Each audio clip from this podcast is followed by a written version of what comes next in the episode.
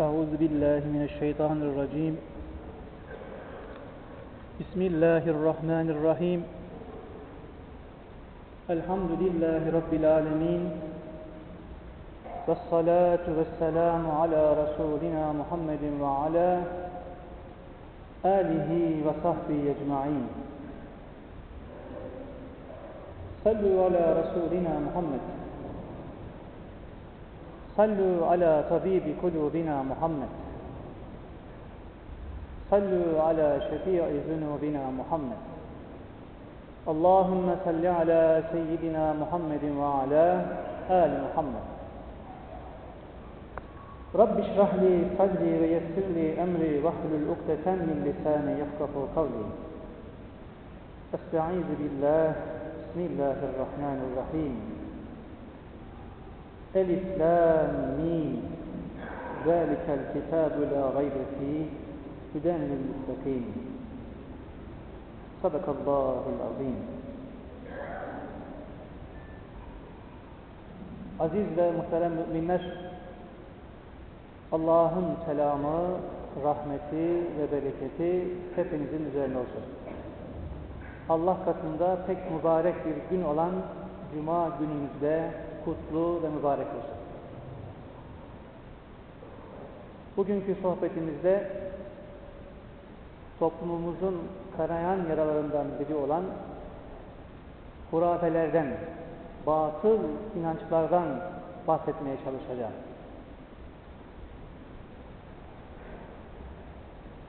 Batıl inanışlar ve hurafeler dinimizin karşı olduğu, tasvip etmediği hareket ve davranışlardır. Dini iyice bilmeden, anlamadan ortaya konan bazı davranışlar zamanla sanki dini bir kavram olmaya başlıyor. Hiç dine ait bir kaynak yok iken birilerinin zorlamasıyla birilerinin maddi menfaatleri doğrultusunda ortaya çıkan bazı hurafeler yeri geldiğinde dini bir havaya bürünülüyor. Ondan sonra ya efendim bu iş yanlıştır, doğru değildir diye söylediğimiz zaman da bu işin yanlışlığını ifade eden insanlar sanki dine karşı davranıyorlarmış gibi bir durum ortaya çıkıyor. Aslında hiç yokken, dini bir kaynağı yokken ortaya konan bazı hurafeler bakıyorsunuz sanki dinin içerisindeymiş gibi karşımıza çıkıveriyor. Biz zaman zaman cemaatimizle görüşürken, görevlerimizle görüşürken, köylerimizde, mahallelerimizde, beldelerimizde halkın yanlış inançlarını ve akideleri nelerdir diye bazen onlardan dinliyoruz. Bir bakıyoruz ki dinin karşısında dinde böyle bir şey olmamasına rağmen öyle adetler, öyle örfler, öyle gelenekler, öyle inançlar var ki bunların yanlışlığını ifade etmek durumunda kalıyoruz. Dolayısıyla bugünkü vaazımızda sizlere halkımızın inançlarına yerleşmiş bazı hurafelerden, bazı batıl inançlardan efendim bahsetmeye çalışacağım.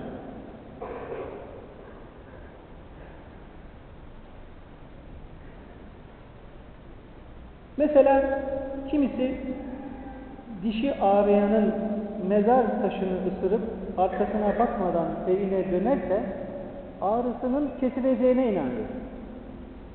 Kimisi bazı mahallelerdeki ağaç, türbe ve mescit pencerelerine bez bağlamakla, taş yapıştırmakla dileğinin yerine geleceğine inanıyor. Üniversite sınavına öğrencilerimiz girdiler değil mi? İmtihan oldular. Kimi insanlar türbelerin etrafında yedi defa dolaşır. Dua edip, evladım aman ne olursa olsun imtihanı kazansın diye dua eden anneler var. Yani senin evladın çalışmamışsa, dersini iyi bellememişse, imtihana girdiği zaman başarısız olmuşsa, yani bunun Başarısızlığı türbeye mi ait? Başarısı türbeye mi ait? Yani bunu iyi bilmek lazım. Dolayısıyla kimi yerlerdeki bu adetler, efendim baykuşun ötmesinden, köpeğin ulumasından, kurbanın sesini yükseltmesinden, yıldız kaymasından, göz seyirmesinden, burun kaşınmasından nice manalar çıkaranlar var. Elim kaşındı, efendim para geçecek elime diyenler. Yani bunlar böyle bir şey olsa bir elini kaşır. Kahinler, sihirbazlar, efendim her şeyi biliyorlarsa, yani yerin altında bir sürü maden var, altın var, onları niye çıkarmıyorlar? Bu bu kadar basit mi? Gaybı yalnızca Allah bilir. Dersimizin başında okumuş olduğum ayet-i kerimede Elif, Lam, Mim Zalikel kitabu la raybe fih hüden lil muttakin. Bu kitapta şüphe yoktur. Müttakiler için bir hidayet rehberidir. Ellezine yu'minune bil gaybi. O müminler ki gayba iman ederler. Gayb, bilinmeyen şeye iman ederler. Yani Allah'ın bize Allah'ı gördük mü? Görmedik. Ama Allah'ın varlığını biliyoruz değil mi? Buna iman ediyoruz. Gaybda bilmediğimiz şeye iman ediyoruz. Dolayısıyla bunu ancak Allah bilir. Başkaları bilemez. Efendim çıkıyor birisi kıyamet bu zamanda kopacak diyor. Gelecek sıra şunlar şunlar olacak diyor. Oluyor mu? Olmuyor. O halde demek ki birileri gündemi oluşturabilmek için benden söz edilsin, benden bahsedilsin diye ortaya çıkıp olur olmaz şeyleri kahinlik diye, sihirbazlık diye, yıldızname diye ne yapıyorlar?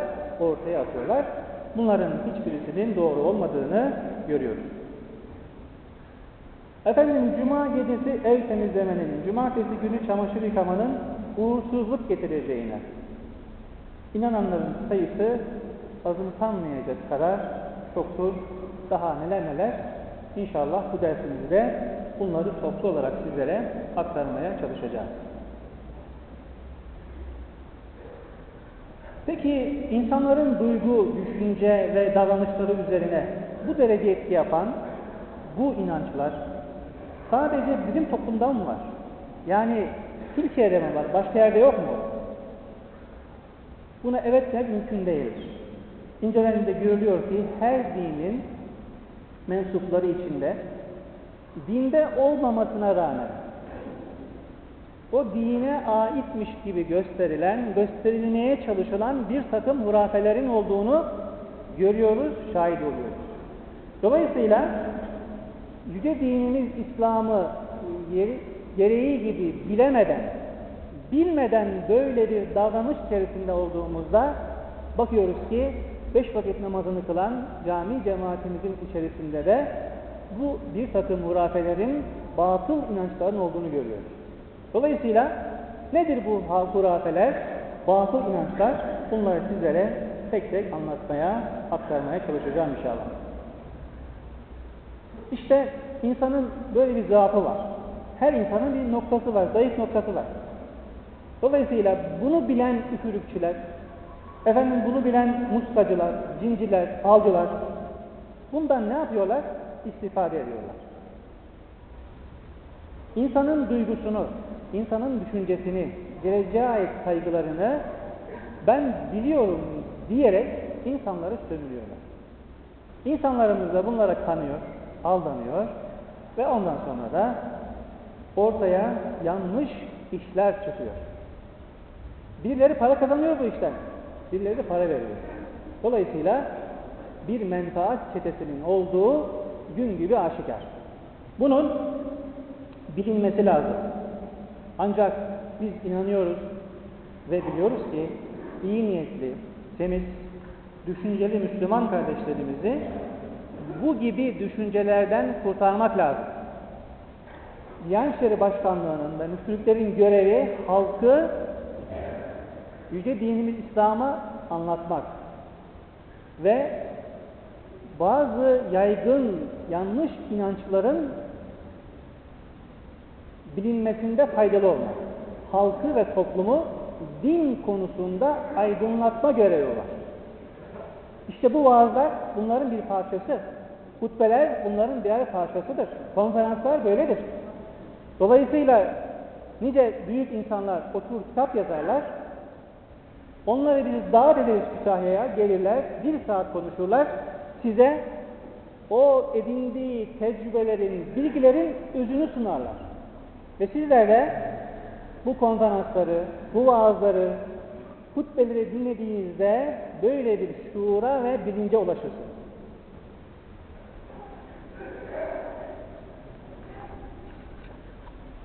Değerli müminler, tarihin çok eski çağlarında yaygın olan sihir ve sihirbazlık, bugün de müsbet ilmin geliştiği çağımızda, dönemimizde, modern çağımızda diyelim, hala etkisini sürdürüyor. Modern sihirbazlar var. Astrolog deniyor. Onlara isim değiştiği zaman mana ve mefhum da değişiyor. Yani büyük insanlar var bu konuda. Efendim sihir yapıyorlar. İnsanları kandırıyorlar ve bu toplumdaki bazı insanlar da bu sihirlere aldanıyor ve efendim zarar görüyorlar. Peki nedir İslam'ın sihre bakışı? Yüce kitabımız Kur'an-ı Kerim'de sihirden bahsediliyor. Niteliği ve mahiyet hakkında haberler veriliyor. Bakara suresinde, Araf suresinde, Yunus, Şuara, Taha, Kalem ve Felak surelerinde sihirden ve sihirbazların durumlarından bahsediliyor, bilgiler veriliyor. Sevgili Peygamberimiz Hz. Muhammed Mustafa sallallahu aleyhi ve sellem de insanı felakete ve helaka sürükleyen yedi büyük günahı sayıyor ve bu yedi büyük günahın içerisinde de diyor ki sihir yapmak bu da büyük günahlar içerisinde. Yani bir kişiyi sevdiği insandan ayırmak. Efendim falanca pişmanca çok iyi geçiniyor. Ben bunlara bir sihir yapayım, büyü yapayım da bunları ayırayım diye düşünmek. Dostlukları, muhabbeti, sevgiyi aşağı, ayakları altına alın, alırcasına davranışta bulunmak. İşte bunlar yedi büyük günah içerisinde sihir olarak zikredilmiştir. Kur'an-ı Kerim'de Bakara suresinin 102. ayetinde Yahudilerin Allah'ın kitabını bırakarak sihre başvurduklarını, Hz. Süleyman'ın devletini yıkmak ve onun peygamberliğini kabul etmemek için iftiraya başvurduklarını, yine Taha suresinin 56 ve 57. ayetleri arasında ise Firavun'un sihirbazlarıyla Musa aleyhisselam arasında cereyan eden bir olaydan haber verilerek sihirbazlar tarafından atılan ip ve değneklerin Hz. Musa aleyhisselama koşuyorlarmış gibi göründüğü bildiriliyor. Yine aynı olaya işaret eden Arap suresinin 116. ayetinde de sihirbazların halkı halkın gözlerini bağlayıp onlara korku saldıkları da bildiriliyor. İşte buna göre sihir olayı var. Sihir olayı bir gerçek. Ancak sihir yapabilmek için bir takım marifetlere, bilgilere sahip olmak lazım. İşte bu noktada bilgi ve marifet söz konusu olunca sihrin de kendisine has usul ve metotları var. Bir ilim dalı olarak karşımıza çıkıyor. Her çeşit ilimde olduğu gibi bunda da ona vakıf olmuş usul ve metotlarını bilen mütehassıslar var. Ve bunlara biz sihirbaz diyoruz. Peki İslam'a göre bunun hükmü nedir? Bakınız bu konuda kim sihri öğrenir ve onu ameli ameli sahada tatbik ederse küfür işlemiş olur. Fakat onu öğrenmekte tatbikinden sakınıldığı takdirde bir mahsur yoktur. Bu tıpta kimyevi maddeler arasında yer alan şiddetli bir zehir gibidir ki eczacılıkta çeşitli hastalıklar için tedavi maddesi olarak kullanıldığı halde kötü niyetli bir kişinin elinde öldürücü bir silah olur. İşte bu itibarla bütün İslam müştehitlerinin onlara göre, müştehitlerine göre haram olarak sihir yapmanın hükmü belirtiliyor. Hatta bazı müştehitlere göre sihri öğrenip başkalarını öğreten kimseler de dinden çıkmış olurlar deniyor efendim. Bu konuyla ilgili Diyanet İşleri Başkanlığı'na bir soru soruluyor. Din İşleri Yüksek Kurulu Başkanlığı'nca 27 Ocak 1987 tarihinde 93 sayılı yazıyla verilen cevap aynen şöyledir. E, dinimizde büyü ve efsun adı verilen sihir, bazı acayip işler vasıtasıyla eşya ve insanlar arasında bir takım tesirler getirmek şekli tarif ediliyor dilimizde. Sihrin göz bağcılık denilen ve gerçek olmayan çeşitleri bulunduğu gibi gerçek netice ve tesirleri ve nevileri vardır.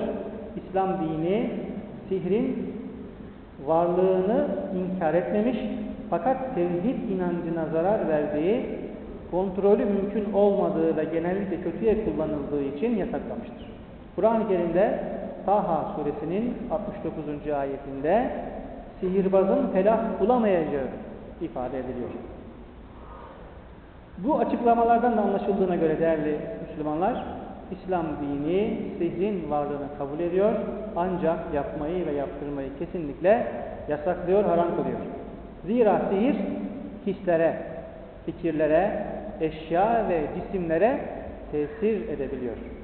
Bu itibarla sihir insanı hastalandırabiliyor, aklını bozabiliyor, karı ile koca arasını açabiliyor, hatta ölüme kadar da götürebiliyor. Bunun içindir ki İslam bu işle uğraşanlara en şiddetli cezanın uygulanmasını da hoş görmüştür, efendim uygun görmüştür. Nitekim sevgili Peygamberimiz Hz. Muhammed Mustafa sallallahu aleyhi ve sellem bir hadislerinde şöyle buyuruyor. Siz fertlerin ve milletlerin mahvına, yok olmasına sebep olan helak edici yedi günahtan sakınınız buyuruyor. Ashab-ı kiram merak ediyorlar. Diyorlar ki ya Resulallah bunlar nelerdir, hangileridir? Peygamber sallallahu aleyhi ve sellem 1400 küsur sene önce biz müminlere hitap ediyor. Hiçbir şekilde tesirinden bir şey kaybetmeyen sözlerdir Peygamber Efendimiz'in sözleri. Ve diyor ki bize bu yedi helak edici şey, insanları mahveden, insanları birbirine düşüren, toplumu ayaklar altına alan bu yedi günah nedir bilir misiniz diyor. Birincisi Allah'a şirk koşmak. Allah'a ortak koşmak. İkincisi sihir yapmak, büyü yapmak. Üçüncüsü haksız yere bir kimseyi öldürmek. Dördüncüsü faiz yemek. Beşincisi yetim malı yemek. Altıncısı düşman ile savaşırken savaş meydanından kaçmak. Bunlar da büyük günahlardan. Ve son olarak da evli ve hiçbir şeyden haberi olmayan namuslu bir kadına zina isnadında ve iftirasında bulunmak. Toplumu, milletleri helak eden yedi şey. Yine Peygamber Efendimiz şöyle buyuruyor. Kim bir düğün bağları sonra ona üflerse sihir yapmış olur. Sihir yapan da şirke, Allah'a ortak koşmaya gitmiştir diyor. Ve Hz. Ayşe annemiz, Peygamber Efendimiz, Hz. Muhammed Mustafa sallallahu aleyhi ve sellem Efendimizin şöyle dediğini bize rivayet ediyor. Melekler anane yani bulutlara inerler de gökten geleceğe dair vaki olacak bazı şeyleri aralarında konuşurlarken şeytanlar meleklerden bir haber getirip işittiklerini kahinlere, büyücülere gizlice ulaştırırlar. Bu havadislerle beraber kendiliklerinden de yüzlerce yalan uydururlar. Evet, sihir işi ile uğraşan kişiler üç kuruşluk dünya menfaati için insanlıklarından kopacakları unutmamalılar değerli Müslümanlar. Allah'a sığındıktan ve Allah da koruduktan sonra hiçbir sihirbazın sihri etkili olamaz. Çünkü Kur'an Azimüşşan'da sihirbazlar Allah'ın izni olmadıkça hiçbir kimseye zarar verici değillerdir buyuruyor Cenab-ı Allah. Yunus suresi 77. ayet kerimede de sihirbazlar umduklarına ermezler deniliyor. Doğrudur. Gerçekten emrine muhalif olan bu tür sihir işleriyle ulaşanların pek çoğu hayatları boyunca mutlu olamamışlar. Sefalet ve rezalet içinde yaşamışlar. Bunlardan bir takım kişiler gizli ve boş mekanlarda müşteri beklemekle ömrünü tüketmişlerdir. Bazıları çeşitli hastalıklara vesile olmuş, acılar içerisinde kullanarak yok olup gitmişlerdir. Allah'ın haram kıldığı bu tür işlerde uğraşanlar için, meslek edilen insanlar için bu dünyada huzur yok. Çünkü Allah sihirbaz, felah bulamaz buyurmuş. Onun hükmü kıyamete kadar baki olduğuna göre ne yapıyor? Hükmü tecelli ediyor. Dolayısıyla biz değerli Müslümanların, müminlerin bu gibi menfaat çetelerinin menfaatlerine engel olmamız lazım. Dolayısıyla peki ne yapalım? Yani sihirden nasıl korunacak diye soracak olursanız değerli kardeşlerim, değerli müminler imanı tam bir Müslüman Cenab-ı Hakk'ın azametine, kudretine sığınarak onun ilahi kelamındaki Fatiha, İhlas, Muavvizeteyn yani Felak ve Nas surelerini ayete kürsi gibi ayetleri okuyarak, sık sık okuyarak ona iltica edecek, ona sığınırsa o kişiyi Yüce allah Teala'nın koruduğunu biliyoruz. İhlası tam olan bir Müslümana da sihir etki etmez, tesir etmez. Burada sevgili Peygamberimiz Hz. Muhammed Mustafa sallallahu aleyhi ve sellemin yapmış olduğu bir adeti, bir sünneti sizlere aktarmak istiyorum. Hazreti Ayşe annemiz sizlere anlatıyor. O büyük insanlar, Peygamber Efendimizin eşi, özel hayatı ile ilgili bilgi veriyor bizlere. Eşi olduğu için aynı odada bulunuyor, aynı yatağı paylaşıyor ve onun Peygamber Efendimizin gece hayatı ile ilgili olarak bizlere Hazreti Ayşe annemiz naklediyor, anlatıyor. Diyor ki Peygamber sallallahu aleyhi ve sellem her gece yatağına geldiği zaman iki elini birleştirerek avucunun içine Kul huvallahu ehad Kul euzu bi rabbil felak Kul euzu bi rabbin nas surelerini okuyup ellerine üflerdi. Sonra iki eliyle vücudundan elinin yetiştiği yerlere kadar sıvazlardı. Elleriyle başını, yüzünü, vücudunun ön kısmını methetmeye başlardı. Sonra vücudunun arka tarafını methederdi ve böyle okuyup üfleyerek vücudunu methetmek suretiyle bunu üç defa tekrarlar. Demek ki ne yapacağız? Efendim geceleyin yatağımıza yattığımız zaman efendim ellerimizi birleştirerek ne yapacağız? İhlas suresini okuyacağız. Felak suresini okuyacağız. Ve Nas surelerini okuyacağız. Ve yüzümüzü, başımızı, vücudumuzun her tarafını meshedeceğiz. Üç defa yapacağız bunu. Çünkü Peygamber Efendimiz bunu yapmış. O yüce insan ki gelmiş, gelecek günahları bağışlanmış, affedilmiş. Diyor ki benim gelmiş ve gelecek günahlarım bağışlandığı halde ben günde 70 defa Allah'a istiğfar ediyorum, 100 defa istiğfar ediyorum. Peki biz ne yapıyoruz? Bizim böyle bir garantimiz var mı? Yok. O halde demek ki Peygamber Efendimiz sihrin varlığını kabul ediyor, bize bildiriyor. Ey müminler, ey insanlar, sizler bundan korunmak için benim yaptığım gibi yapınız diye bize örnek oluyor. O halde demek ki bugün cuma vaazına gelen kardeşlerimiz efendim ben cuma vaazından şunu öğrendim diyecek demeli.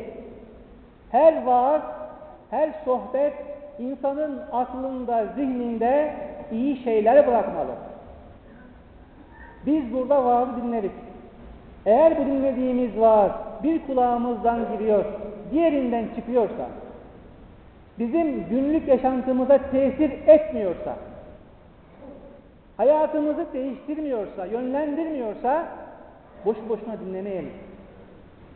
Allah'ın kitabından, Resulullah sallallahu aleyhi ve sellemin sünnetinden sizlere aktarmaya çalışıyoruz. Dolayısıyla dinlemiş olduğumuz bu hadis-i şerifleri Allahu Teala'nın ayet-i ne yapacağız? Hayatımıza tatbik edeceğiz. Ki felah bulalım, huzura erelim. İşte Kur'an-ı Kerim bu sığındırıcı üç sure ile son bulmuş.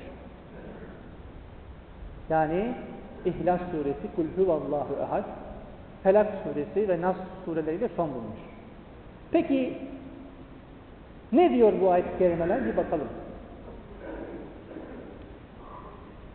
Bunlardan Kul huvallahu ehad yani o, o sözle başlayan, ayetle başlayan sure Allah'ın birliğini ifadeyle insanı tevhid inancına yani Allah'ın varlığına, kudretine insanı sığındırıyor. insanı müşrik ve süfli düşüncelerden de arındırıyor. Nedir manası? Ey Muhammed de ki o Allah birdir. Allah her şeyden müstahni ve her şey ona muhtaçtır. O doğurmamış ve doğmamıştır. Hiçbir şeyde ona denk değildir. Terak ve Nas sureleri de bütün mahlukatın maddi ve manevi görünür görünmez şeylerinden Allah'a sığındıran surelerdir. Allah'a sığınıp Allah'ın himayetine mazhar olanlar da her türlü şeylerden ve kötülüklerden tam manasıyla korunmuşlardır. Allah en hayırlı koruyucudur. O merhamet edenlerin en merhametlisidir. Peki nedir manası Felak ve Nas surelerinin değerli müminler? Ey Muhammed de ki yaratıkların şerrinden, bastırdığı zaman karanlığın şerrinden, düğümlere nefes eden büyücülerin şerrinden, haset ettiği zaman hasetçinin şerrinden, tam yerini ağartan Rabbe sığınırım. Nas suresinin manası ise Ey Muhammed de ki insanlardan ve cinlerden ve insanların gönüllerine vesvese veren o sinsi vesvesesinin şerrinden insanların Rabbi olan, insanların hükümranı ve insanların Rabbi olan Allah'a sığınırım anlamına gelen efendim sureler. Demek ki biz yatağımıza yatarken Peygamber Efendimiz'in uygulamış olduğu bu üç sureyi elimizi birleştirerek okuyacağız, elimizi üfleyeceğiz ve bütün vücudumuza ne yapacağız?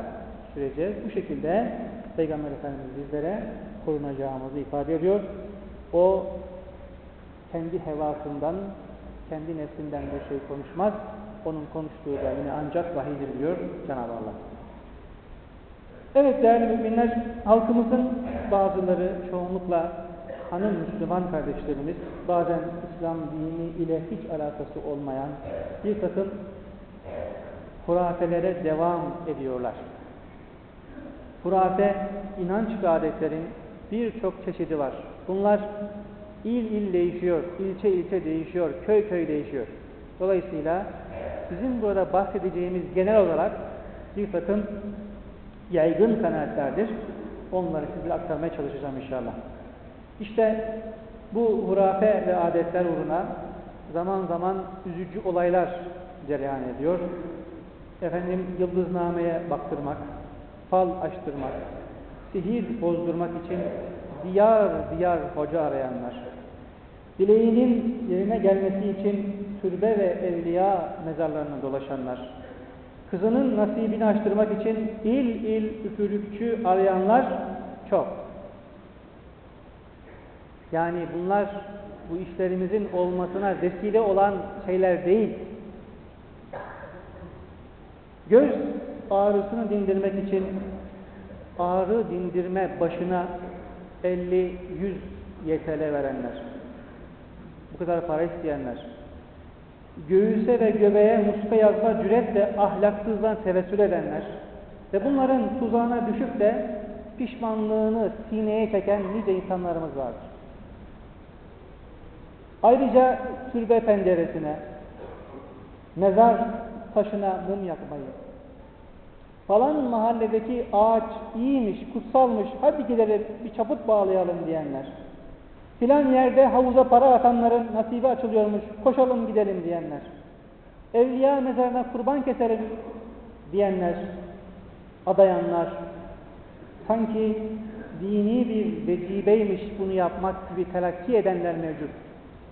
Dolayısıyla kimi yerde gelin kocasının evine girerken kaynanasının iki bacağı arasından geçerse itaatli olur, saygılı olur diye inanılıyor.